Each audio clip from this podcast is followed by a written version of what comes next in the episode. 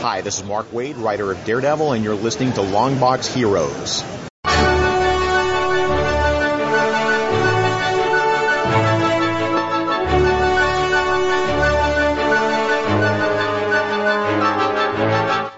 Hello, everyone, and welcome to episode 425 of Longbox Heroes. Joe and Todd joining you here. Todd, how you doing today? I'm doing fine, you know, Live, waiting to do some comic book talking. I'm all discombobulated because my podcast recording schedule is all out of sync. Oh my goodness. And I know how you love change. Mm-hmm. And then it's going to change back to the way it was, but at least I have my Wednesday to myself as this episode drops. Thanksgiving Eve, amateur night, call it what you will. This begins the big thing of all these, uh, the shopping days of Christmas. How's your Christmas shopping going, Todd? Um, I have one or two gifts, but not many. I, you, I do wait until after Thanksgiving to start grabbing stuff. Right. How's yours going? Almost done. All right. Yeah, we had a birthday we had to shop for this past weekend, and it because the birthday party is in two weeks, and April's like, we should do this while the getting's good, and then while we're sitting here, we're like, all right, let's figure out the list. Let's get everything done that's not already done. Need to get something for you for the annual gift exchange, but I need to get something for you. you're someone I could just find like a dusty, thrown away old scarf or a fez, That's put it in a right. box and hand it to you, and you'll be fine. You could you could have uh you could have a fez sent to me by a teleporting robot. So, Whoa, let's not get ahead of ourselves, Todd. Save that for the end, for the TV part where people don't care about the TV shows that we talk about. okay. Uh, but we actually have a very stacked up show today. This is probably one of the busiest news week cycles uh, that we've had in a while. The lighter uh, convention schedules. It's as though people are doing things like spending time with their family this weekend and don't want to go to uh, comic book conventions. But if you are staying home, of course, we'll tell you about all the digital sales and freebies going on. We'll also talk about some of the books uh, that we read from this past week, including Mr. Miracle number 12, and a book so hot it's been scrubbed from the internet. Oh my goodness. Mhm. Can't find it knows where. More on that when we get to that, and maybe in the news segment as well. What we're looking forward to coming out this week, Todd's Art Attack, uh, and of course what we watched uh, TV wise this past week with the most recent episodes of The Flash, The Legends of Tomorrow, and The Doctor Who. Right. Well, the Flash is last week. So The most recent as this comes out, we haven't uh, discussed yet, right? We Right. have that wibbly wobbly timey wimey when it comes to the Flash. Exactly. Flash happened, right. We're, we're, we're a week behind on Flash. Gotcha. Right, right, right. So uh, again, I guess we could start with the biggest story. Uh, I would think is the book that we discussed here on the show. Uh, when the first issue came out, a book kind of fell through my cracks, fell off my radar. Uh, written by Gerry Duggan with art by John McCrea, Dead Rabbit. Uh, first issue came out. Todd mentioned it, checked it out, really enjoyed it. Uh, issue two came out this past week. And then all of a sudden I see news coming out that Image has put through a mandatory product recall of the book. Mhm. Uh, apparently in New York City, there is a bar that is called the Dead Rabbit Bar. Something like that. Right. And they filed a cease and desist and a $2 million lawsuit against both Image Comics and Forbidden Planet comic book retailer. I guess maybe one of the bigger retailers. I guess especially, and they're in New York where the uh, the bar is, so I think that has something to do with it. Right. But so I'm not a lawyer, so their reasoning behind it is is not simply just because the name is similar, but as part of you know, it's a hey listen, I've never been to the place and I don't want to cast aspersions on it, but it's a little bit of a nouveau hipstery type bar. Mhm. And as part of their menu that they have, they do their men their menu as a comic book called The Dead Rabbit Mixology and Mayhem. Uh oh. So that's why this is happening. Um, Todd, has anything like this happened in recent memory? No, I think this is the only time. Right. So can- obviously the creators have been silent about it. Um, you know, I don't think McCrea or Duggan have said anything online about this. It's a creator-owned book, of course. Uh, we're going to talk about issue two a little bit later on, but Image has scrubbed it completely from their website. Uh, I don't think you can get it on Comixology anymore. and they've asked all the they've asked all the comic uh, retailers to send the issues back, which they will quickly do because they're not exact they're not hot on eBay right now or anything like that. Hmm. And those there was ash cans that were from C2E2 that are selling for a chunk of money now or being asked for a chunk of money.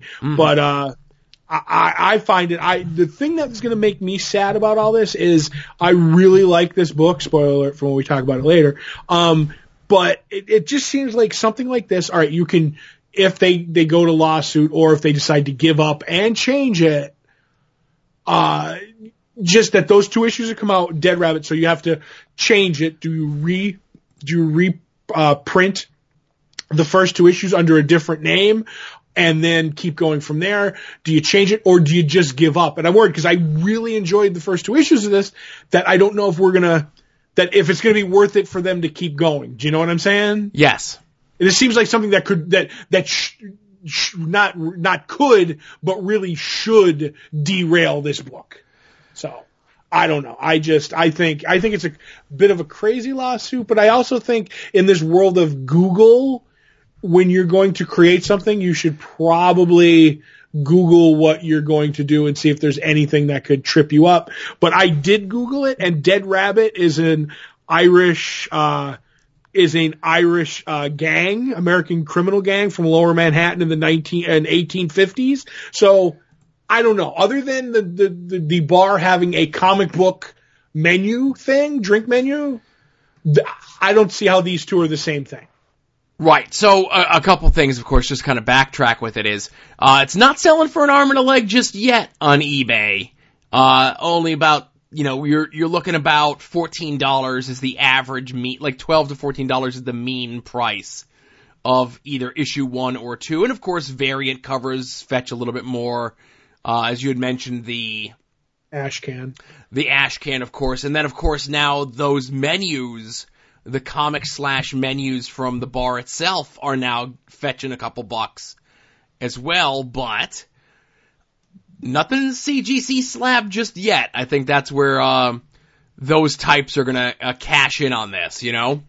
I wonder if they have a deal with Image that if you send them a Dead Rabbit comic now, a Dead Rabbit issue, that they have to destroy it because you know legal issues. Right. Or what if like you're in transit, like your book was sent before this happened?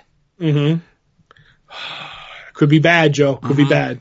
And then the other thing, of course, with this is I think uh, news sites had reported that there may have been an issue with this, you know, going all the way back about six months. So it's not like this should have been a surprise uh, to Image or the creators of this book or anyone like that, Mm-hmm.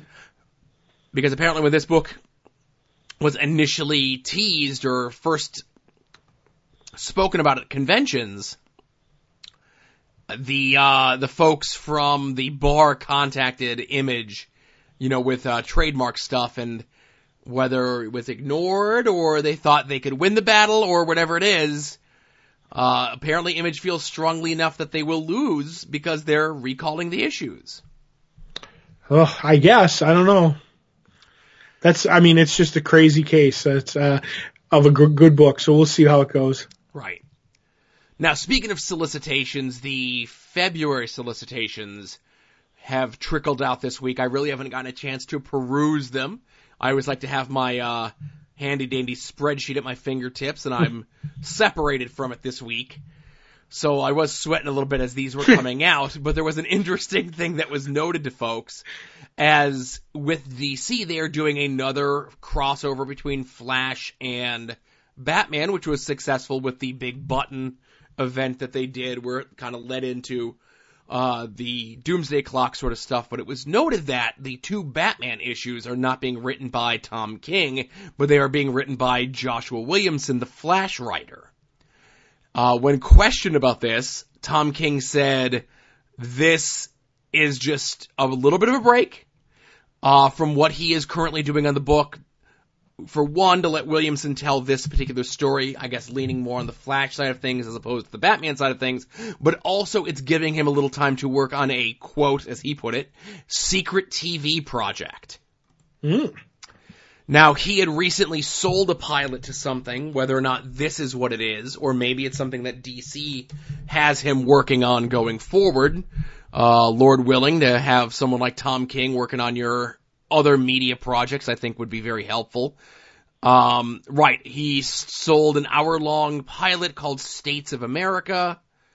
Um, recently, whether or not that's what he's going to be working on or otherwise, uh, and he had said also just from his tweets here, he said, for anyone keeping track, I always said that I'm doing a 103 issues of Batman, and that's a hundred of my own issues. So does that put push my run back to issue 105 now?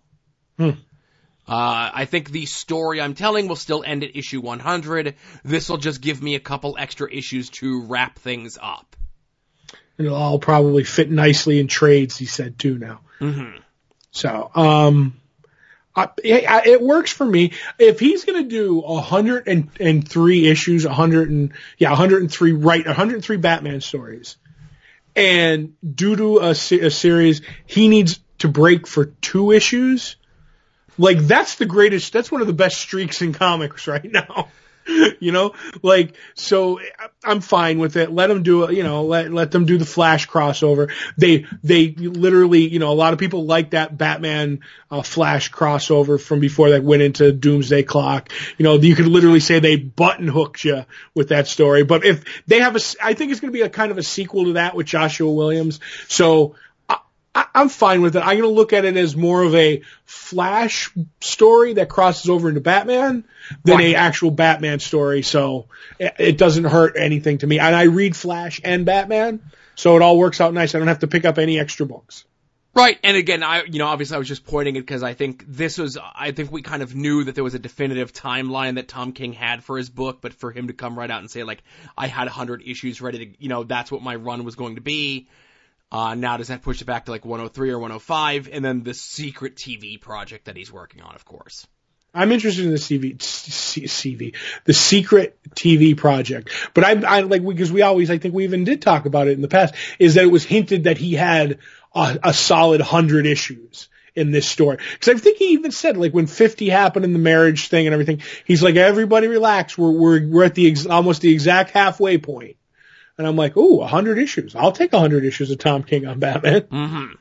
So, Absolutely. And I want, I want to see what his TV show is because I'll probably give that a try too. So.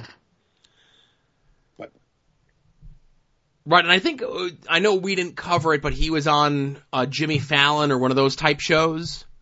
I watched it. He was on like the Seth Meyers show or whatever it was. go. And it shocked me because I even mentioned it on here that he used to work for the CIA, Mm-hmm. Which like blew my mind. So Right, so it wouldn't be a DC seg, uh, section of the news if we didn't talk about canceled things that they've solicited. right. Now, granted, this these are not things that were in my purview, were on my pull list. They're definitely interesting items. Um, you know, one being the pre-Batman Detective Comics uh, that they were doing like two slip-cased omnibuy of Mm-hmm. and I could certainly understand why that got canceled. I could possibly count uh, on one hand and still have enough fingers left over to pick a pickle off my uh, hot dog. the people who pre-ordered that. My grandmother liked pickles, but yeah, um, I I'll didn't hear that before. I, nobody's gonna hear that. but uh I just look at it as, and especially with DC's track track record with Omnibuy Joe and having pages, you know, different, you know, put in in the wrong order and whole word balloons, you know, missing. Um, I think they should cancel the the, the detective omnibuses.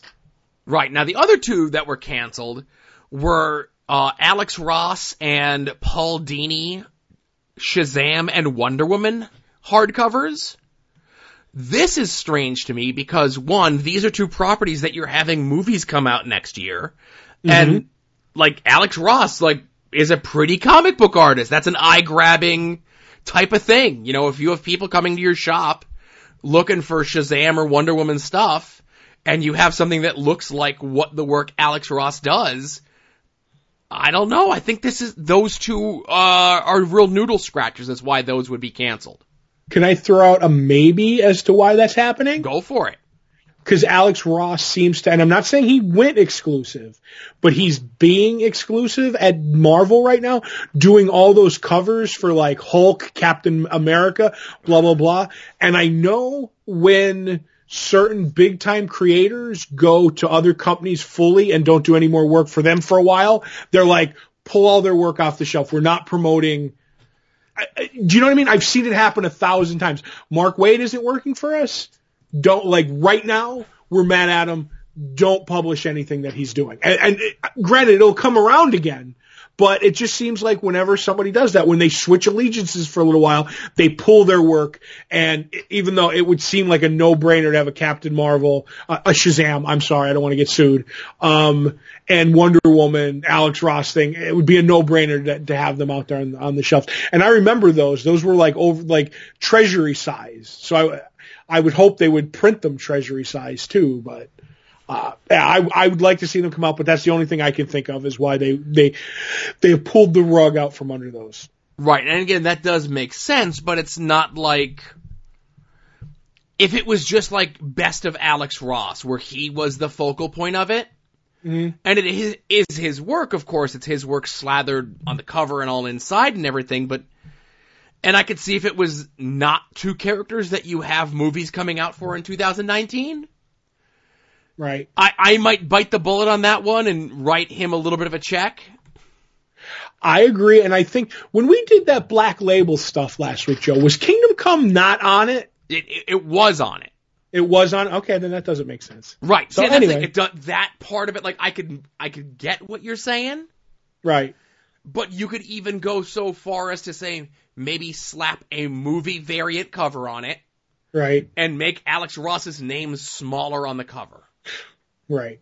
So I don't know why they're doing. Maybe maybe it was like a pre, like a they they weren't getting many you know bites on it or you know people looking into it. Right. So I know a lot of times they've canceled stuff over that too. So Right. And just before we get into the little bit of Marvel stuff that there is, right. um, I, I, I want to mention we're talking about DC, we're talking about the movie stuff. Uh, did you see the final Aquaman trailer that came out? No, I was at the shop today with uh with our good friend Tom Duranick, and he was talking about it. Said it looked really good. The final trailer. Okay. Did you see it? I did. And I liked it. I've I- seen. I, it looked enjoyable. Uh, yes, it still feels very much like you took Black Panther and Avatar and mashed them together. Mhm. But this was a fun, it looked like a exciting trailer to me. I don't want that in my DC Cinematic Universe movies, Joe. I want neck snapping. I want, you know, heroes fighting for no reason. I want, I don't know. I, I'm with you. I, I don't want to see the trailer for the last one because I'm pretty much knew I was going to this movie regardless. So, you know how we've always talked, we're that way about trailers and stuff like that. You know, you don't want to see too much. So I'm actually surprised you watched the third one. Well, here, there's a did you reason need- why I did. I was just gonna ask, did you need like a bump to try and get you to go? Well, no, but a tweet came up on my timeline of Mark Millar, comic book uh, creator and so forth. I don't know if you saw this in your uh, perusing of the internet. I did not see it, but go ahead. All right. So, Mark Millar uh, put out two tweets about this, Right? saying, "My Irish pal Jim O'Hara sent me the Aquaman trailer this morning, with a note describing it as an expletive for the eyeballs. We can't see, say that word on the show. Uh, hopefully, WB Pictures uses this as a tagline in the marketing? Question mark. he then says, I have a good eye for comic art and movies that'll click. And I'm telling you now, Aquaman will be the biggest box office in DC history. Dark Knight Rises did 1.08 billion worldwide. I'm guessing this does 1.2 billion worldwide. To which I'll- I said, I gotta see this. And did you think it's going to make 1.8 whatever billion? Mm, I'll be looking to have a $75 million opening weekend and then see a, st- a steep decline after that. Okay. I don't think it's going to beat uh, the Batman, the Dark Knight Rises. Was that it? Uh, yes. I don't think it's going to beat that. But uh, I don't know. I think it's got some, you know, I think it's got some legs, some sea legs, Joe. Oh my goodness. What? But we'll see. Right. So the only other thing uh, that wasn't in the show notes, but it kind of came out in between everything from last week, uh, was that a bunch of Jeff Lemire stuff uh, was getting picked up and optioned into TV shows and movies. Right. Was it the Black Hammer stuff? Black Hammer and Sweet Sweet Tooth both got Ooh. picked up. I have the perfect actor for Sweet Tooth. Oh, you do? Yeah, uh, Do you think he might be too famous? I, I can't, he's he's so famous he's infamous. Oh. And I think But- we discussed that Gideon Falls already got picked up. Uh, But like I said, Black Hammer got a deal for TV and a film, Right. and uh, Sweet Tooth got picked up for TV. I, I did you read any of Sweet Tooth? Yes, I did. I enjoyed it. I did too. I never got to finish. Like Scalped, reasons uh, popped up that I never got to finish Sweet Tooth or Scalped. So I have to go back and do that someday. Uh, not a knock on Sweet Tooth by any stretch of the imagination, but if you got time for one, I would do uh, Scalped first. I'm I'm with you. So, Marvel news. Uh, we have the official, official announcement. We knew that it was coming. That the Jason Aaron Thor crossovery thing with War of the Realms is going to be Marvel's big, I don't want to say summer event, because the summer events for the comic books have moved up in the schedule, just like the summer movie schedule has moved up. Whereas this event is starting in April. Uh, Jason Aaron, Russell Dauterman are the, you know, I guess they're doing like the separate book, and I'm sure it'll cross over in a bunch of other stuff. Uh, I only bring this up, of course, because in the press release, it uses words like unparalleled scale, where no corner of the Marvel universe will be untouched, Right. and then it goes on to say, you know, creative team, uh, and then it again harkens back to relating it to the most recent, uh, Hickman Secret Wars thing, which is a good thing to Oh. do, Which is what? which is a good thing to do because that was probably the last, uh, and it was the first in a long time and the last good Marvel crossover that they've done. hmm And it's going to be two issues of the crossover main book a month. It says spanning six issues over three months. We'll feature all of the biggest heroes, so on and so forth, and many more. Blah blah blah. So the uh, so that's the number that we're we're starting with right now. That's the number that- and the time frame. I'm making a little. Hang on, wait one second. That's right. I was going to making say a little note for myself it, because I have to do it on timestamp it. pen and paper because like in in three months when this Right. book schedule is changed and the two of us like dum dums are like, where did we see that? right, and or when they add extra issues and change the ending. November 20th, 2018. 10, War 11, um, of the Realms will be six issues over three months. and Now we're going to revisit this. And what three months, Joe? In, it says it, it's going to be six issues over three months. It doesn't say what month it'll start. It starts in April. okay, so it'll be April, May, June. starting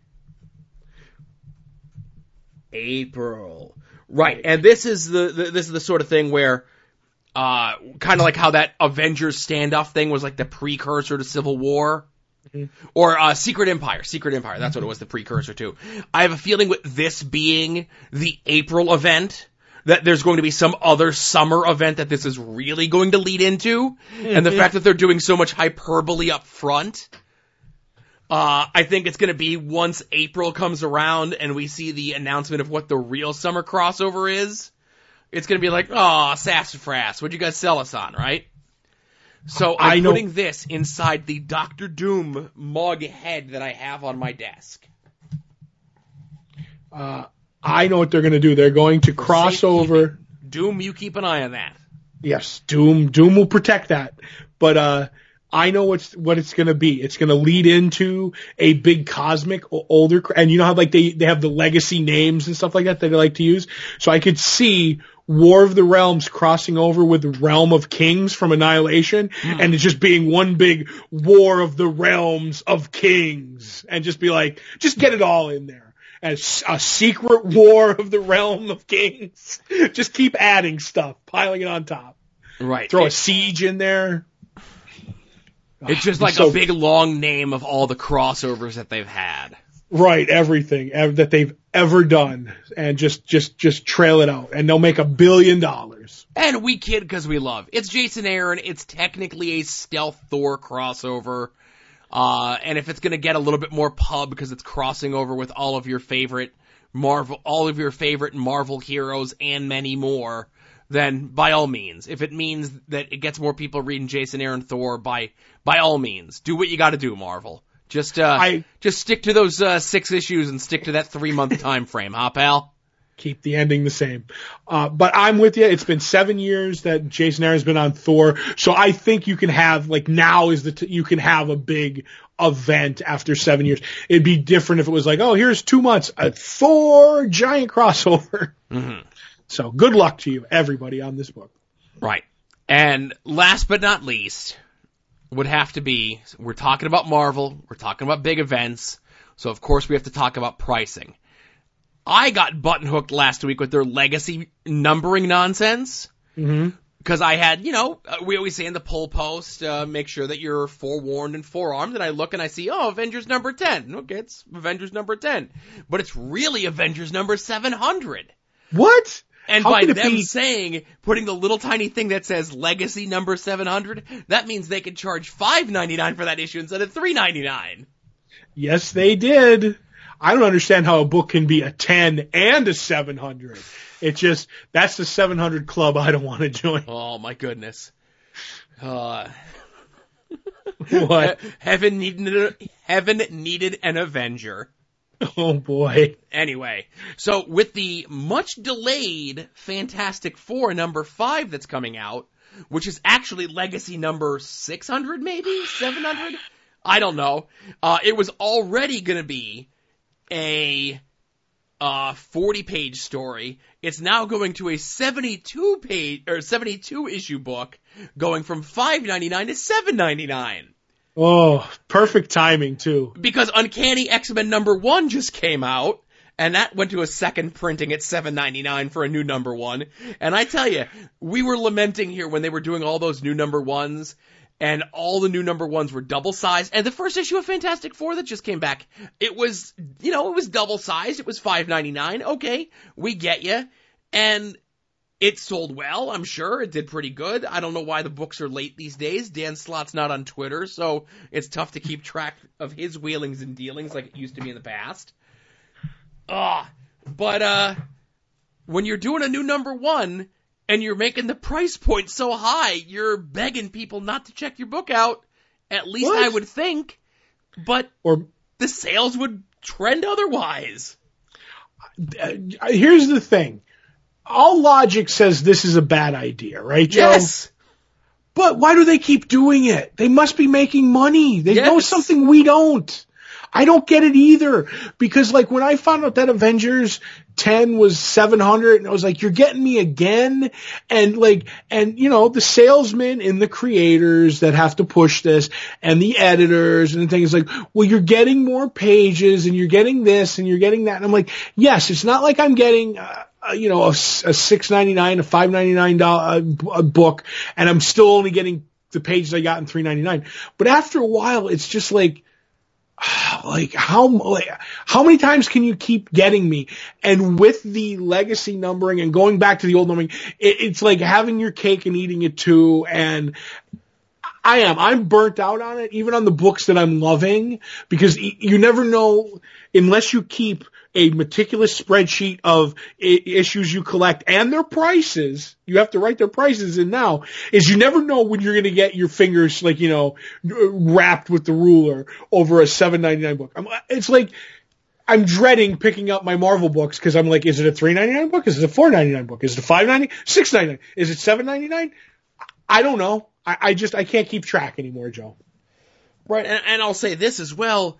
Um, I didn't really get a chance to dig into the solicitations as I mentioned before, but I guess in February, alongside of the normal Avengers book, since they had that success with the big uh, crossover where they just took all the Avengers adjacent books that they were printing at the time and not canceled them, but whatever the creative teams on those books, and then just did this big giant crossover as an Avengers book. Mm-hmm. They're doing the same thing again in February, but this time it's not replacing the existing Avengers book. It's going alongside of the regular Avengers book.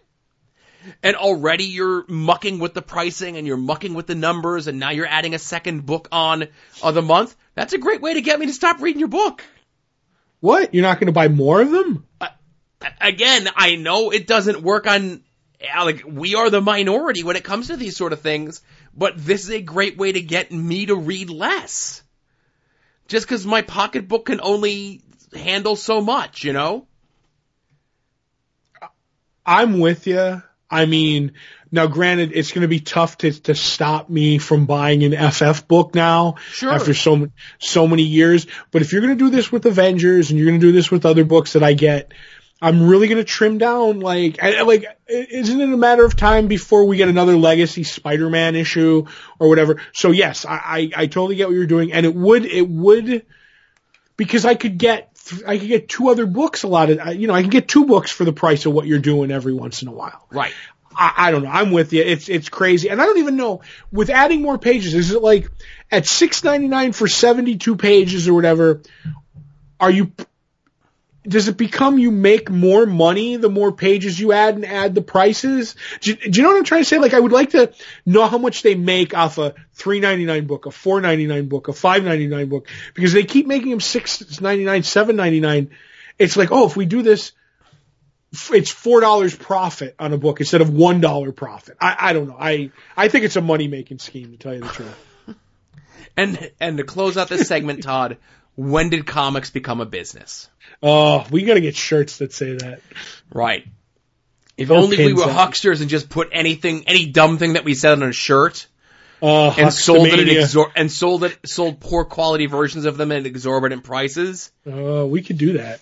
We'd have our, well, never mind. I'm not even going to continue down that. That's for another show. We could What? be Huxtamania. Oh, brother. Okay. Uh, but, uh, there are some conventions this weekend. If you're done with the turkey and done with the shopping and whatever it is, and you want to go and enjoy some more comic bookery, uh, there is a convention in Boxborough, Massachusetts, entitled the Winter Northeast Con, where Peter Laird is going to be there, as is Billy West, uh, very famous voice actor, and uh, also uh, the voice of Marge Schott from the Howard Stern Show. uh, the Chicago Pop Culture Con. Uh, it's more of a pop culture thing than, you know, comic book thing, but Butch Patrick is going to be there. Monsters. hmm And now I, I have to tread lightly here because Dutch Comic Con is happening this weekend in Jaarbeurs Okay. in the that- Netherlands. I was gonna say, is Right. where's that happening? Right. So there's a lot of local folks. Uh, surprisingly, not a ton of people are traveling to go there on the comic book side of things. Uh, however, Charles Martinet, who is the voice of uh, Super Mario and other Mario characters, uh, Gaten Matarazzo, uh, who is uh, Dustin from Stranger Things, is going to be there. Ooh. And uh, this will be a reference for the longtime listeners of the show and for Todd as well. Uh, someone wearing a Richard Dean Anderson mask will be there as well. Oh, really? Yes. Good for him. So, links to those conventions if you're planning on heading to the Netherlands as well. Tell uh, Richard Dean Anderson that we are the MacGyver podcast of record. and you scold me sometimes. Yes. I it's listen, it's the holiday weekend. I'm finally getting over a cold. Oh, you're punchy. I am punchy. Uh, all the links to those conventions will be in the show notes for this, as will links to soon to be named network at soon to be named network.com, soon to be named network.tumblr.com, or any time any of the shows in our network conglomeration of ideas and people and so forth uh, put out a show or appear on another show and they remind me that they're on another show. Uh, it'll go up on the site. You can check that stuff out, of course, whether it be this show, uh, Longbox Heroes After Dark, we're the announcement of the penultimate movie in the soon to be named movie project. This choice by Todd, of course. Uh, Puzzle Warriors 3, uh, I think Profane Argument and At Odds with Wrestling were early this week because of the holiday. Uh, but no matter what the holiday brings, for more times than not, this will always be here on a Wednesday and After Dark will always be here on a Friday. Oh, that's how we do it. That is how we do it. So, also some sales going on. Now, we're early in the week, and some folks have already rolled out their Black Friday sales, and as links are available, we will share them with you here, of course. Marvel, DC, uh, Dark Horse, they have Black Friday sales available. They're getting the jump on everyone because usually they'll roll their sales out on Mondays or Tuesdays primarily. I'm sure there will be more sales coming up for comics, uh, as the week gets close, as the days get closer to Friday for Black Friday, and then I'm sure on Monday, for Cyber Monday, there will be even more sales. Those two days fall out of our recording schedules, and those sales more than likely will be over by the time we record again. So keep your eyes peeled to that site. Right. Uh, the new digital freebies that they're offering to us uh, this week would be an Obi-Wan and Anakin comic book. I think this is uh, during the Clone Wars that takes place on, so you know, buyer beware, even if it's free. Uh, from the Ultimate line, even though they've kind of scrubbed the Ultimate serial numbers off the uh, cover of this, Submariner: The Depths, written by Peter Milligan with apparently some early art by Esad Ribic. Ooh. Mm-hmm. Uh, Occupy Avengers, that was a thing that they did like two years ago and uh, Marvel Team Up number one from back in the 70s, where uh, Spider-Man and the Human Torch team up, as the book would entitle, to take on the Sandman, not the Oh, wrestling entertainer, and Hydro Man. ugh, I'd like to see that. That sounds good. Yeah. So those are our freebies uh, currently, and I'm sure there'll be more and more stuff rolling out as the holiday rolls on. But Todd, let's get into what we read from this past week. Yes. We'd like to start with Mr. Miracle. Yes. Mr. Miracle number 12, the end of a 12 issue maxi series. I guess that's what you would call it. Because it can't be a mini series at 12 as far as I'm concerned. Written by, uh, Tom King and art by Mitch Gerads. Is that what we've go with? I, I would guess? say Gerard's. Gerard's, Gerads, I don't know. We've said it both ways.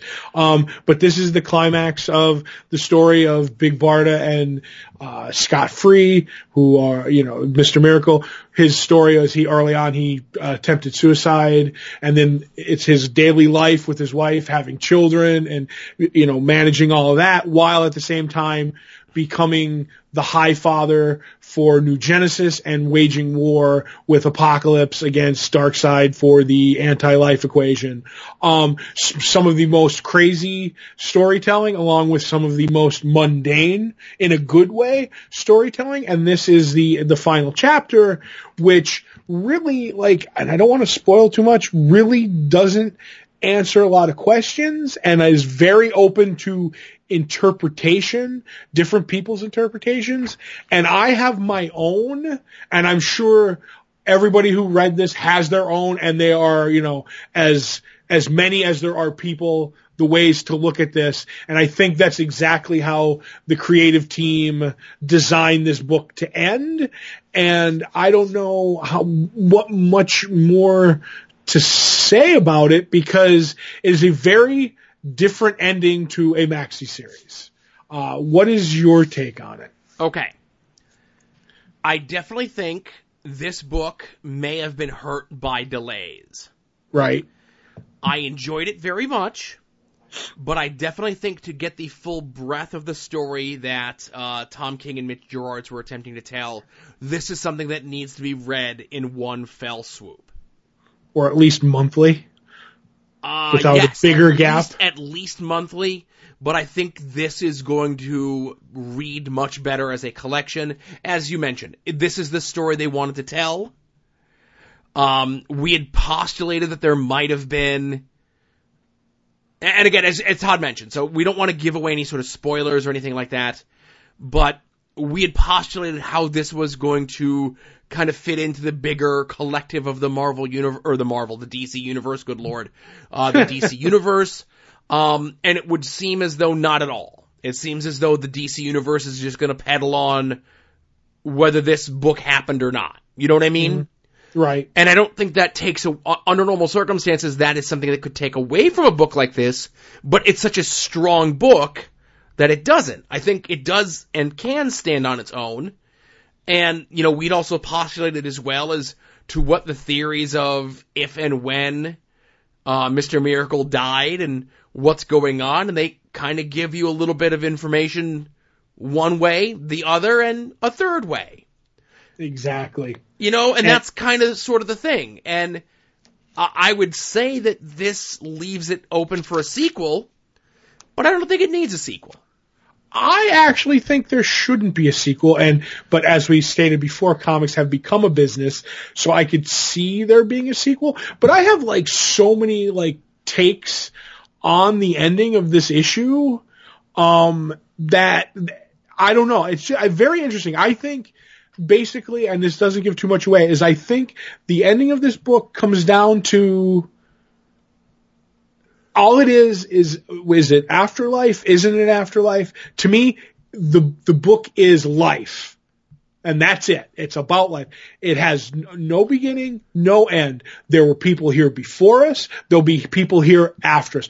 Comics, Mr. Miracle has people here before us and people here after us telling the stories and they go on and life, you know, as it is with the, with the person, you know, there's, you know, stories to be told in our lives after we're gone and before we're gone. I don't know how to explain it. I just look as a mundane telling in a fanciful way, just a normal person's life, if that makes any sense. It does.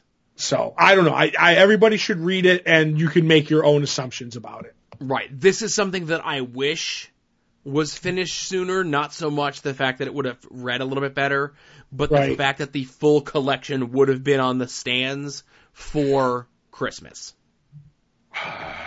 It's so it's not going to be. I don't think so. Uh, I I, thought could, it- I could certainly check. I thought it would be. I have a feeling that they're going to have this out pretty fast. A version, a nice, big, thick, expensive hardcover for Christmas. I don't know. That's my take on it. Nope. All right, Joe's Uh, right once again. Pre-order says that it'll be in stores uh, according to Amazon and Diamond. Just to double check. Uh, not even the hardcover, just the trade collecting the whole thing. February nineteenth. Oh, just uh, not even in time to give your loved ones on Valentine's Day. Right, exactly. This makes a great President's Day gift. oh boy. Um, I would. I, I'm more of an Arbor Day guy myself, but I'll try to give it for President's Day. There you go. So the other book uh, that we read from this past week was something that we had mentioned back in the news segment, the opening show tease, which was Dead Rabbits number two. And again, I got no link for it because it's been scrubbed from the internet, like it didn't exist, but it does exist. Uh, written by uh, Gerry Duggan, art by John McCrea, as we talked last week. Uh, big heist guy, unknown who he was, made a big score, and then 20 years ago went away. And now on the 20th anniversary of him going away, he comes back. And he starts to draw the ire of the people that it was believed that he had his last big score on, and it's still unclear whether or not he did or didn't. I'm starting to believe he didn't. Well, I'm starting to believe he didn't either. Mm-hmm. But it certainly is a mystery that someone did because that money is gone And people want to find it. and people want to find it. And he's the hottest subs- suspect. First issue ended with his wife, the woman who we find out uh, in this issue that he left the life of crime for, has fallen ill. The medical bills have now piled up. So now he has to go and try to do a big score. So he attempts to implore, employ the use of his old wheelman, who ain't quite what he used to be. oh boy, the old gray mare. So, uh, I really like this book, and it's sad that it's going away forever, apparently. I, I was sad too because with this issue and how the heist went and how it went went down, and then like you said, the the did he or didn't he do the big million dollar uh, millions of dollar heist and everything? This is this is a book that has a very hitman-y feel of the uh, Garth Ennis uh, as the artist on this, John McCrea. Uh, feel to it and I loved I loved it and I loved the first two issues. I want to see where it goes. Hopefully they'll be able to either win their lawsuit or just if they're going to change the name of the book, just do it and hopefully we can get back on track as soon as possible. Right, one would have to assume that, like, there's no reason why they couldn't just change the name of it to something else. Um, even if they change the name of the book to name, name redacted. Right. That's worked before. Hmm Not an instance like this, but unless there's some part of the book that it pays off that his name is Dead Rabbit, Right. That maybe there is a thing to the Irish gangs of the 1850s. right? And we So- don't know. Um, Right.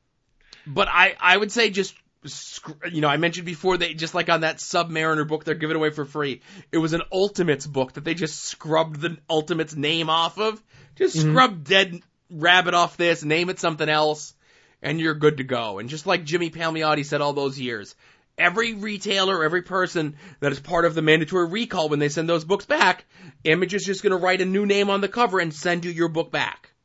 There you go. That would be fantastic. And Jimmy will change the numbering if you need. Sure. Uh, but yeah, again, it's it's it's tough because it's a book you can't get no more. hmm But Well, I have them because I bought them. right, I I- have them too because you know I'm a guy who gets stuff. That's right. And I look at it as you're going to have to pry my dead rabbit out of my cold, dead hands. hmm when the image goon lawyers come to your house, knocking on your door because they track the receipts. Goons. Hired goons. but anyway. That's what we got from this past week. Let's get into what we're looking forward to coming out this week.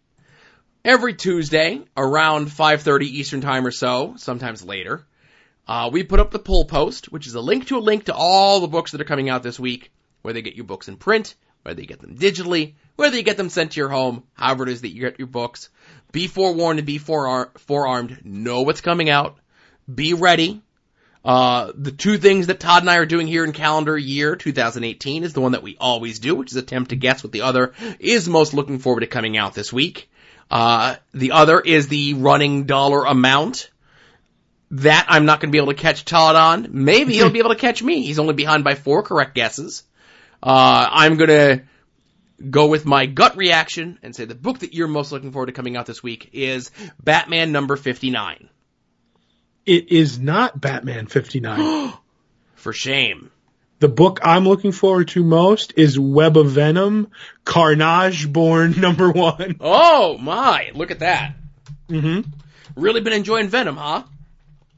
Um, no, I'm, I, I, I've liked Venom, but this, I want to see if this is tied into that. Remember when, uh, what's his face, um, uh, the writer uh, Donny Cates was saying that like oh this Ven- this Carnage book Carnage Born or whatever it was back then uh, ties in and everything he says now if it, there's a hint of a book that it ties in it becomes hot. Uh, I just want to see where this goes. I'm not really a huge Venom guy, but I've been enjoying the the book. Uh, I don't know. And this issue one, these the one little offshoots have been pretty good so far. The the Ve'Nam one kind of hooked me, so I'm hoping the the Carnage Born will will uh, will hook me. You're doing your typical speculating. Yes. Uh, is the book you're looking forward to most uh, Web of Venom Carnage Born number one? No. Hmm. What is it? Immortal Hulk number nine. You do like your Immortal Hulks. Boy, that's a good book. Yes, it is. And that's another one where, you know, we talked before about how Alex Ross is doing the covers, and typically an Alex Ross cover looks like an Alex Ross cover. You could spot it at a thousand yards. Right. While these are Alex Ross covers, he's doing so much different stuff with the coloring on the books. Right. And this is one of those books just in time for the holidays that if you saw this book on the shelves with that striking green for the Hulk and that striking red for Absorbing Man, like there's no way that's not catching your eye. Yes, I, so I do love a cover that pops on the uh, on the you know the shelves. Right, and I'm glad that they're given a book like this that probably isn't doing like it's not getting multiple relaunches, it's not getting 7.99 books. Yeah. You know, but they're at, Marvel's at least trying to make the outside of the book entice people to check it out, and I can only hope that the people who are checking it out because the covers look awesome are sticking with it because what's inside is really awesome too. Yes. So while you're over at longboxheroes.com, be sure to check out all the other stuff that Todd and I have done, uh, comic book wise, whether it be past episodes of this show, past episodes of After Dark, the 2017 Smash sensation. Todd and Joe have issues, and uh, of course, there's a little smattering of Adam and I's at odds with wrestling in there as well, just because I'm too cheap to get a separate URL, as I say every week. But maybe I won't be so cheap and can afford that separate URL if people buy some shirts or stickers or pins with our fancy logo on them from the aforementioned good friend of ours, DC Comics artist extraordinaire Tom Derenick. Or if you've already purchased those things, we do thank you very much. And we also thank you for all of your purchases through our Amazon click through, which was a bunch of this week. It's almost as though the holidays are upon us, Todd. Oh, they are? They are. So, some of the notable purchases uh, through the Amazon click through this week were Transformers Unicron number six and Venom number eight. Thank you, Jason of Podvocacy and Wrestling at the Edge of Tomorrow. You get a separate plug in here, even though you said you weren't going to plug us during your show, just because we made fun of hockey, which isn't a real sport. It's a game. Thank Is it even per- a game? Right, It's it's uh, ice pinball, you say, right? Yeah, it's they're just out there skating around killing ice. Right. Oh. I I attempted to explain the Raiders are killing grass joke to my kid today, and he wanted Yeah. nothing to do with it. I don't blame them. hmm hmm Uh, somebody also purchased the Blu-rays of Avengers Infinity War, Solo, a Star Wars story, and Ant-Man and Wasp. And I would say that is a person of discerning taste. Uh, someone also of slightly different, but also equally discerning taste, purchased the digital edition of the film Mallrats to enjoy. Ooh. hmm Uh, somebody also purchased Ravensburger, not uh, Sad Scotty Flamingo, uh, the Castles of Burgundy board game. That's one of them fancy board games, Todd, that come with all sorts of new rules and stuff. Oh, I hope it comes with dice. Mm-hmm. It comes with multiple dice that have different pictures and stuff on them. Oh, Uh, I would just like, yeah, go ahead. no, go ahead, go ahead. I would just like to have Andrew Dice Clay just tell you what you rolled. You got a six. Oh, Joe. Uh, somebody also purchased a Samsung one terabyte internal hard drive, which is a nice and pricey item. Uh, like someone also purchased a box of six rolls of Scotch transparent tape, Ooh, the red branded kind. I go with the green branded kind, but that's just me. Somebody's bagging and boarding. Mm-hmm. Somebody also purchased the Munchkin Easy Close Metal Baby Gate. That's one of those gimmicks that you put at the top of your stairs if you want to keep your pets out or your children in. Oh, I thought that was a political scandal, Babygate. Mm-hmm. Uh, somebody also purchased the Merrick grain free senior real chicken and sweet potato recipe dry dog food. Mmm, sounds delicious. Mm-hmm. That dog must be eating that food, must be enjoying that food because that's been purchased more than once. Now this one I have to mention for two reasons. Somebody purchased the KOR Nava BPA free filter water bottle and along with it they purchased, and again, the water bottle carrier with adjustable sol- shoulder strap, universal bottle sling, perfect for daily walking, biking, hiking, going to the beach, and Christmas gifts Black Friday. Now, I've figured out why they do these, uh, it, it's just finally dawned on me why they have these descriptions so weird like this so they can hit as many keywords as they possibly can. No, really? It literally just dawned on me as I was pulling this information. Mm-hmm. Uh, but I ask you, the person whoever purchased this, let me know how this water bottle works, because I was uh, recommended one of them fancy, wa- like one of those like built-in filtration water bottles that a bunch of these sports entertainers use, Todd. Oh, okay. And apparently it don't work so well. Well, isn't this the water bottle of said wrestlers? Because this is a core water bottle. No, Isn't that's that those those crappy shirts you're pushing all the time. Oh my goodness. First of all, mine are just as good as quality as the other ones. Secondly, this is K O R, not C uh asterisk O R E. Oh, so it's a knockoff to the knockoffs. Gotcha. Right. Uh, but let me know how this water bottle works, cause, uh, I'm looking for a good water bottle that doesn't like leak all over the place, but has the filtration gimmick in it. Mm, look at you wanting perfect water bottles. Well, I, you know, I'd I don't them want to my work. water bottle I'd like them to do their desired thing, which is dispense the water when I ask for it, and Oh. keep the water in without spilling it out. Oh my god, those are two things that you're asking for. Right. I think it's it's a, it's a, it's a bridge too far on both accounts. hmm But thank you everyone who purchased any and all of these things through our Amazon click through. Todd, do we have any art attacks this week? Yes, we do. Mega contributor Euronymous was feeling lazy this week. I think it has to do with all the tryptophan he's going to be having this week in Turkey. And he put up a Royal Rumble limited edition print. Um, uh, you know me, I love my, my, my Royal, uh, my Royal Rumble stuff. So that was very nice. And I put up a Jeff Shaw Thanos sketch that I got at New York Comic Con. Um, I was thinking about it now. I got, I got Thanos by him. Um, and when he asked me what I wanted, I was like, the first thing that popped into my mind was Thanos. But I was, I'm thinking now maybe I should have gone for a Cosmic Ghost Rider, but I stand by my, my, my first pick and glad I got a Thanos because he's one of my favorite characters. And he did a nice job on it. It was a quick sketch. It wasn't like a commission or anything like that. And I do like the fact that it's hard to see in the picture, but he drew it with like, you know, pencil, pen, whatever he used. And then for the eyes, there's like a glint in it. He used like a white, uh, uh, paint pen or Sharpie or something like that. So it, it kind, you kind of, your eye is drawn to it immediately when you see it in person. I, w- you could you could tell from the picture because I was gonna say my favorite part of that is the twinkle in the eye of Thanos, much like Santa Claus.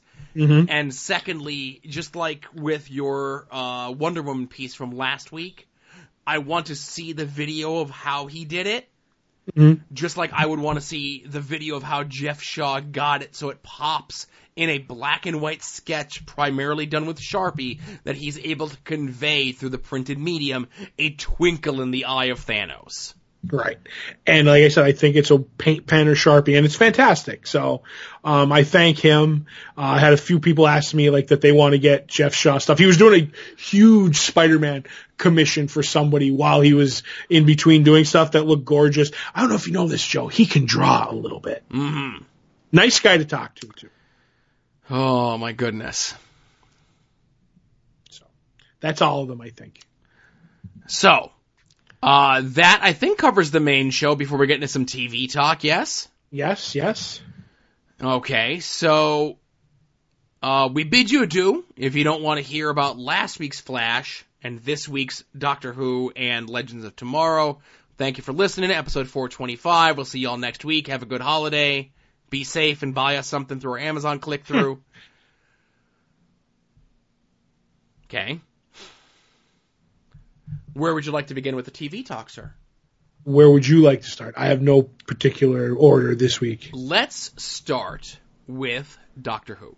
Okay, good, to, good to know. Okay, Doctor Who. The episode title, and I'm not going to yell it even though there's an exclamation point uh, in the title. It's Kerblam. Right.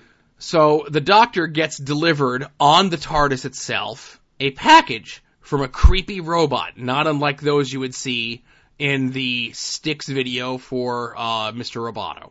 Mm-hmm. And in the box is a fez. But also, written on the back of the packing slip is help me. So, Kerblam is this universe's, I guess, analog for Amazon. Right. It's Kerblamazon. Mm-hmm.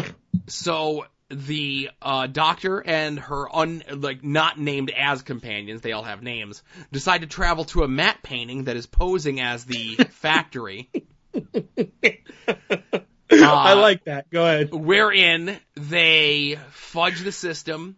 They get jobs there because part of the workforce for this and this solar system or galaxy or planet or whatever the hell it is that they're on, uh, it's 10% human workforce.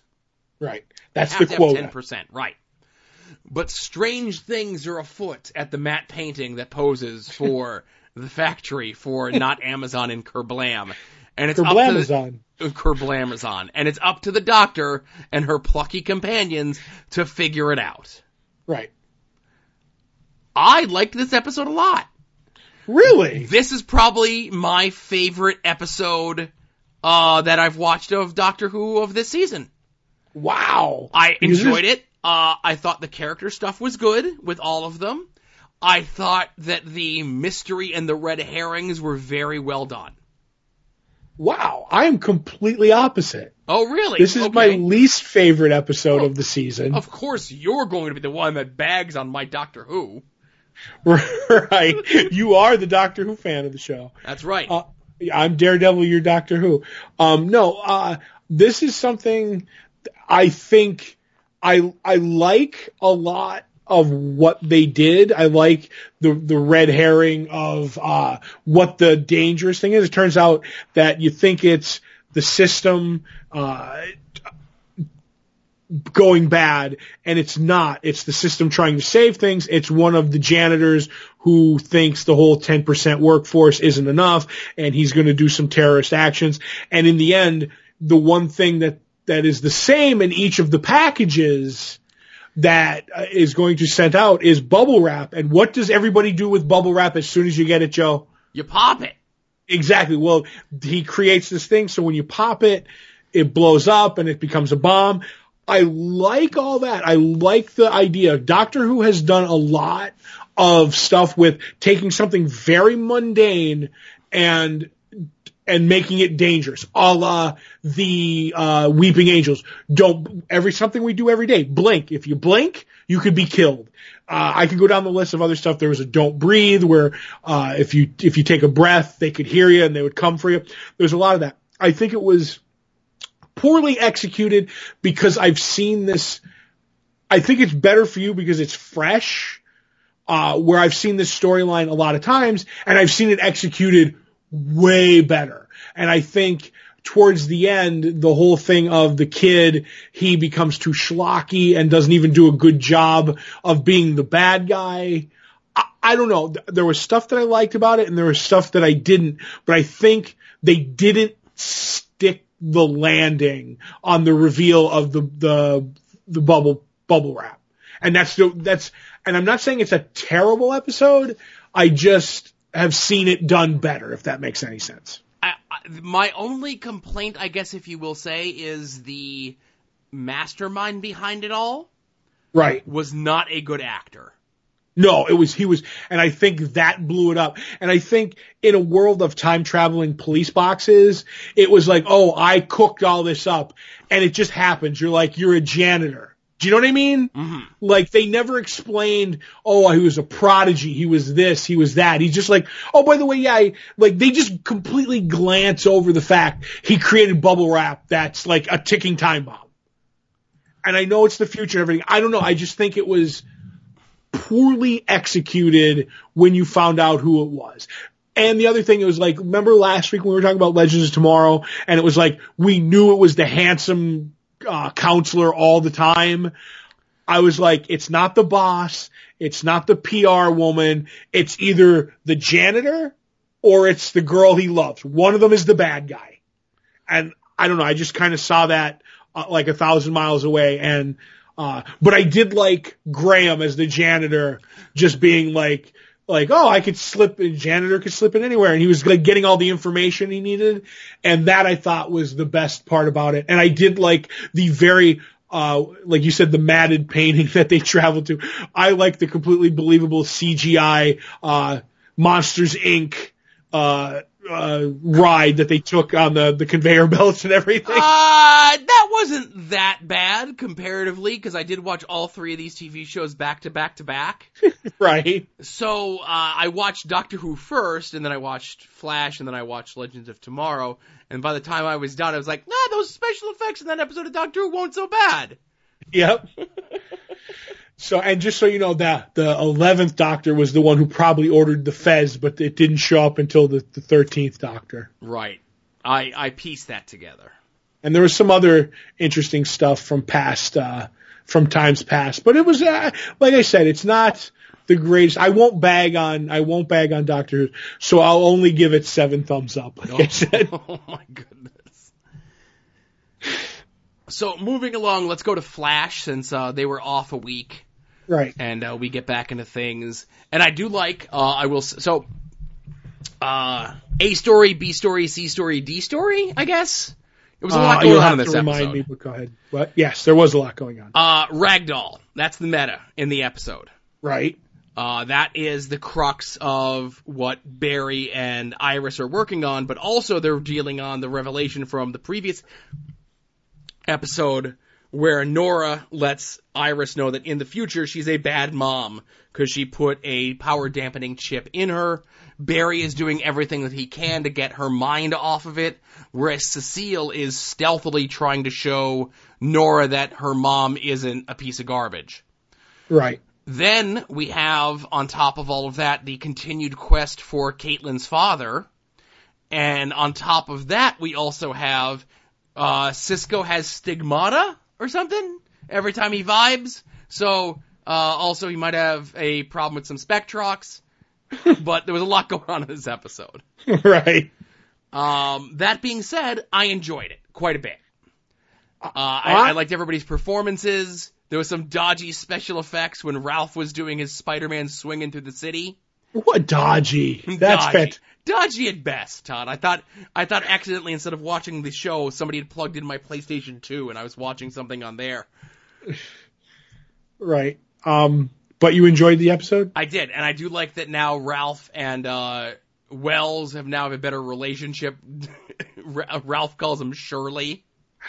Right. And Baby Giraffe. and Baby Giraffe. So there's your spin-off. There's your backdoor pilot for next season for the six episode fill-in Baby Giraffe and Shirley. And people are like, what is this? Is this some sort of Laverne and Shirley spin-off? Sure, It's- tune in and find out. I don't know. It, it's the buddy, it's the buddy detective show. I would Yes. watch the heck out of that. I absolutely would watch the, the, the heck out of that. So you didn't like this episode? No, I did like it. I had, I have two, I have two problems with it. Um, one is I love Ragdoll because Ooh. they got an actual contortionist to do, to do it and he did some, cre- did some creepy stuff. Because I was, I'm watching it, man, and I'm just trying to see where like the CGI begins and the real guy ends, and then I fell down the rabbit hole of that dude's whole thing, which is fascinating. Right. I didn't go look at that, but so I do, Uh, I do love all that, right? the guy's name is Troy James. If you like, all of his social media stuff is like Twisted Troy. So Right. uh, have at it. You're gonna find some cool stuff. Right. So I loved all that and I was with you. I was like, oh, okay, where does the CGI begin and where does it end? All right, he's flattening his fingers with hammers. I'm going to guess that's CGI. So, he sucks his face through a, a, a vent in the wall. Sure. Right. I so that's real, right? Gotcha. So, but as I'm watching, I'm like, okay, I'm all in on Ragdoll. Me and you, famous, famous, you know, uh, villain for us from Secret Six, Gail Simone. We love him. Everything about him is perfect. I thought his powers were a little weird, you know what I mean? Because like you said, he could s- slip his head through a grate, but they made him a metahuman. That's all, all possible. Where it lost me for one second, and I and I became a Joe Sposto nitpicker, a, a picker of nits, as as I've called you Sure. is when Ragdoll talked and Ron Simmons' voice came out, of- Oh, come on now. and I was kind of like, I always picture, uh, you know, Ragdoll as like this meek, like, I don't know what to say, like like a squeaky voice out of him, and when this baritone came out of out of uh, Ragdoll, I was like, not the voice that in my head for Ragdoll. And that's the only thing I was with, just the character from the comic, but the character from the comic is different from the character in the TV show. But I can't disconnect two of those because Ragdoll was so good in Suicide Squad. That's the only problem. The other problem that I have with the show is, you know how we talked about Cicada and the and the actor they the choice they made to go with him. We'll always see him as the jock from uh, the the American Pie movies. Yes. The girl who plays Excess, she's great. Don't get me wrong. She's a great actress. I've seen her in other things. But that's the problem. I've seen her in other things.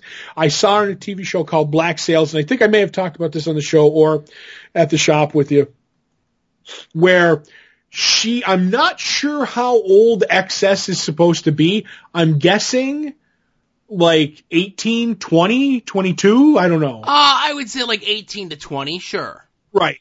But, and cause there's always like that, oh shucks, I did, like, did I do that Urkel kind of thing when she messes up? Cause she's looking at her father like, oh, and she's kind of got like, you know, the rubbing her foot, like the vulture from the old Warner Brothers cartoons, like, no, no, no, no. And I'm like, okay, right? I'm like, okay, you messed up. But I've seen this girl play a much older prostitute in Oh. Black Sails. You know, I've seen her, you know, completely unclothed Joe Oh and do goodness. and do all these like terrible things like to to like s- screw people over in this in this pirate TV show and she's she plays so much older on the TV show that I can't I can't see her now as this 20 year old 18 year old daughter of Barry and and and Iris. And that's once again that's on me. But in the end like I do I do like the show and I like her as an actress. But it's once again I see her a certain way as as as a character and I can't see her as this actor and that's on me again but otherwise I enjoyed the episode It that is true. It is on you. And uh, how foolish of you to have such a, a narrow-minded view of people. oh god I wish I could be more like you very open minded and don't let don't let little things bother you when it comes to TV shows That's right. Hmm? So that leads. That's very strange. Then that you say. So that you say that that they would cast an actress who has done um, risque things on such a show. right but you know that's what that's how it goes sometimes Mm-hmm. Uh, so last but not least was Legends of Tomorrow. Uh, I guess your stories here, your A, your B, your C, is they have to go to 1951 to- Tokyo to inspire Godzilla for happening. yes they do Uh, also, uh, there's the stuff of Ray going to find, uh, what's her face, Nora Darhk, so that she can assist in removing the evil that's inside John or whatever he did to save that kid's life in the last episode. And then, of course, we have things going on back at the Time Bureau and the wacky, uh, missing the Thanksgiving dinner sort of stuff that's going on. And we get the return of Gary. right which is what we've all been clamoring for Mm-hmm. I So- also like this episode this week. I, the, of the three shows, shockingly, this is the one I liked the most. I love it because they are at the point where they do not care anymore. Like they know they're on the bubble and they're like, let's just do whatever we want. And like the acting and like it, it, the choices they make are all fantastic and brilliant and like just uh, Ama- the, the, the shape changer who's Amaya now, like she stops Tagumo with a brick, like a giant Godzilla. She's like, ah, man, throw a brick at it and everything. She, like it'll be like, ow, you hurt me. I was crying. I was like, some of the choices, the fact that, uh, uh, Mick ends up they end up using his book to fix his story to fix thing with the three breasted uh, warrior and he was Buck. I was like, this is this is a blast, and it ends up, you know, like you said, inspiring Godzilla. Uh, I love it. The only thing that I that I find amusing at this point is like as as far as the choices that they're making with the acting, the the the dialogue, the the all the choices that they make is as they do that, they they keep cutting back on the on the fundage, on the on the what they could afford to production values because has Adam had the costume on more than once this season? It's just Ray walking around in, in tight shirts looking really big next to people. Uh, they did do the outfit one time, but he has used his powers a bunch, but the full suit was only one episode. Right. It just seems like that they are really cutting back on their on on on stuff, but the stories are getting better somehow. Right. Very few wigs in this episode, sadly. Mm-hmm. Right. Um, you know, of course, you mentioned Ray and the whole thing with Nora. Nora's afraid that if she uses her magic, that's the way that she's going to connect herself back to her father. Right. But they convince her that there's a good part of magic as opposed to a bad part of magic, and then that leads to her at the end turning herself into the Time Bureau after Ray gives her another opportunity to escape. So she's captured, so I'm sure she'll return at like some sort of season finale to help the crew. Right. And now Mick has the magic book that can make your, you know, your art reality. And I'm sure that won't pop up again anytime soon. Mm-hmm. That Now, won't be, I- oh, go ahead. that won't like, you know, that won't be to save the day at the end of the season. That won't bring back, uh, what's the name of the Beebo? That, that's how they're gonna, you know, or something like that. But go ahead. So I was just looking up. It wasn't available before. I was looking up to see who the actress who played uh Garima, who Mick created, Right. uh, was, and she has no credits whatsoever. So I think she was cast just for this. Right. She's actually a, probably- she's a stunt woman, and I think you know they do like the big stunt performance there at the end. right. So, uh, you know, so that's where she comes from. And I did like the part where Mick has the little bit of, like, nobody knows that he's writing stuff except for Zari, and then Zari tries to shame him Right. to admitting, admitting it. And they're like, what were you doing in there, Mick? And he's like, I was looking at porn. Yeah. I take like, my porn very seriously. yeah. That was fantastic. That made me laugh. And the and I have to I have to nitpick one thing Oh, about this episode. That- that- Now you know what it's like talking to you with TV shows. What? Tor- Tagumo, I love everything about Tagumo and and the fight with the warrior princess at the end. But what I wish they had done was they literally like once again just just slashed the budget. And instead of CGI, they literally like the old Godzilla movies had somebody in a rubber suit. So it was all like that like that like they incorporated what it was like to do a Godzilla movie in the 50s. So like somebody just showed up in a rubber suit. That's what it looked like. And it was fighting the, the, the, the warrior princess. But the shots in black and white making it look like a film as he's recording it was, I thought looked fantastic. So, but I would have liked the, the, a little more of a nod to like the old 50s kaiju, kaiju movies mm-hmm. with a, with a rubber suit. And lastly, of course, as the stuff going on back at the Time Bureau, Gary orders food. that uh, that Mona girl shows up again, and she knows what's going on with all the folks that they have captured there that they just want to eat. She goes and gets them the food that they need. Uh, Biff Tannen, uh, Nate's father, thinks that she's a new hire there, so like now she has to be, so now she's part of the regular cast, like I'd predicted. And uh, unless you had mentioned uh, that she's going to somehow become evil, but I don't think she's going to be evil. Right. You never know. However, I think as she the, is. as She's the, the episode is ending and they're leaving the time bureau, Biff Tannen says, "Let's make like a tree and get out of here." No, he says make like a tree and leave. Oh, he does say it correctly. And then Nate goes, I don't think that's how that goes. he says. Because I actually, when he started to say it, I'm like, is he going to say it? And then they're like, no, they'd probably get sued. But, Well, uh, again, I think this season we're gonna get a direct takeoff of a Back to the Future sort of thing where Nate has to go back to when his mom and his dad met to make sure that it happens, Yeah. and they're gonna cast uh, what's his face, uh, where they're gonna get someone who's gonna play young Tom Wilson, Biff, and then they're gonna get Crispin Glover to be the bully. oh, that would be great. Now again, I'm not looking at no IMDb's to see if this is actually happening or true, but they'd be fools not to do that. Do you think they could get Lea Thompson? I'm almost certain that they could get Lea Thompson. I have a feeling if they do that, Lea Thompson will be in the episode somehow. hmm So, but yes.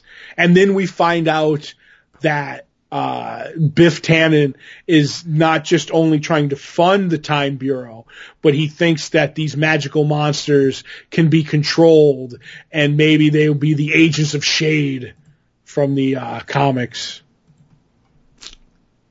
So we'll have to see where that goes, Joe. Right, because we get that little bit of a twist there at the end. So yeah, that oh, that means we're gonna get Frankenstein maybe.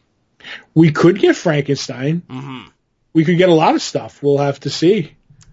Bride of Frankenstein? I don't know. But it was a good run of TV this week, I'd say. Yes. So I guess there's nothing else to discuss, hey? No, I think that's everything. All right, so closing out for real, uh, episode 425, Long Box Heroes for Todd. Uh, this is Joe saying we'll see y'all next week and have a happy Thanksgiving. Remember, be a faucet, not a drain. Boop!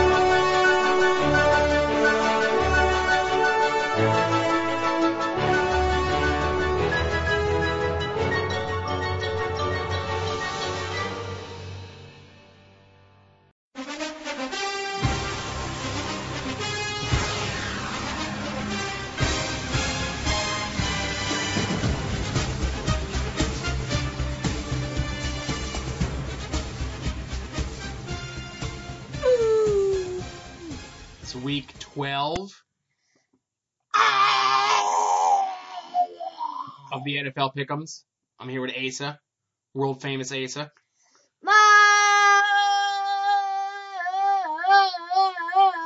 Hello. All right, are you ready to do your picks? Yes, yes. Okay, this one first.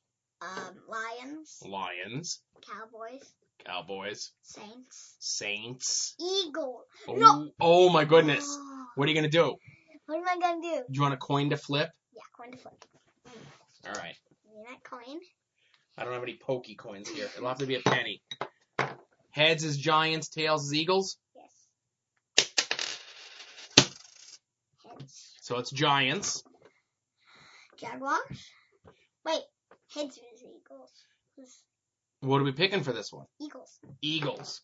All right. Um, Jaguars, Jaguars, Seahawks, Seahawks, Raiders, Raiders,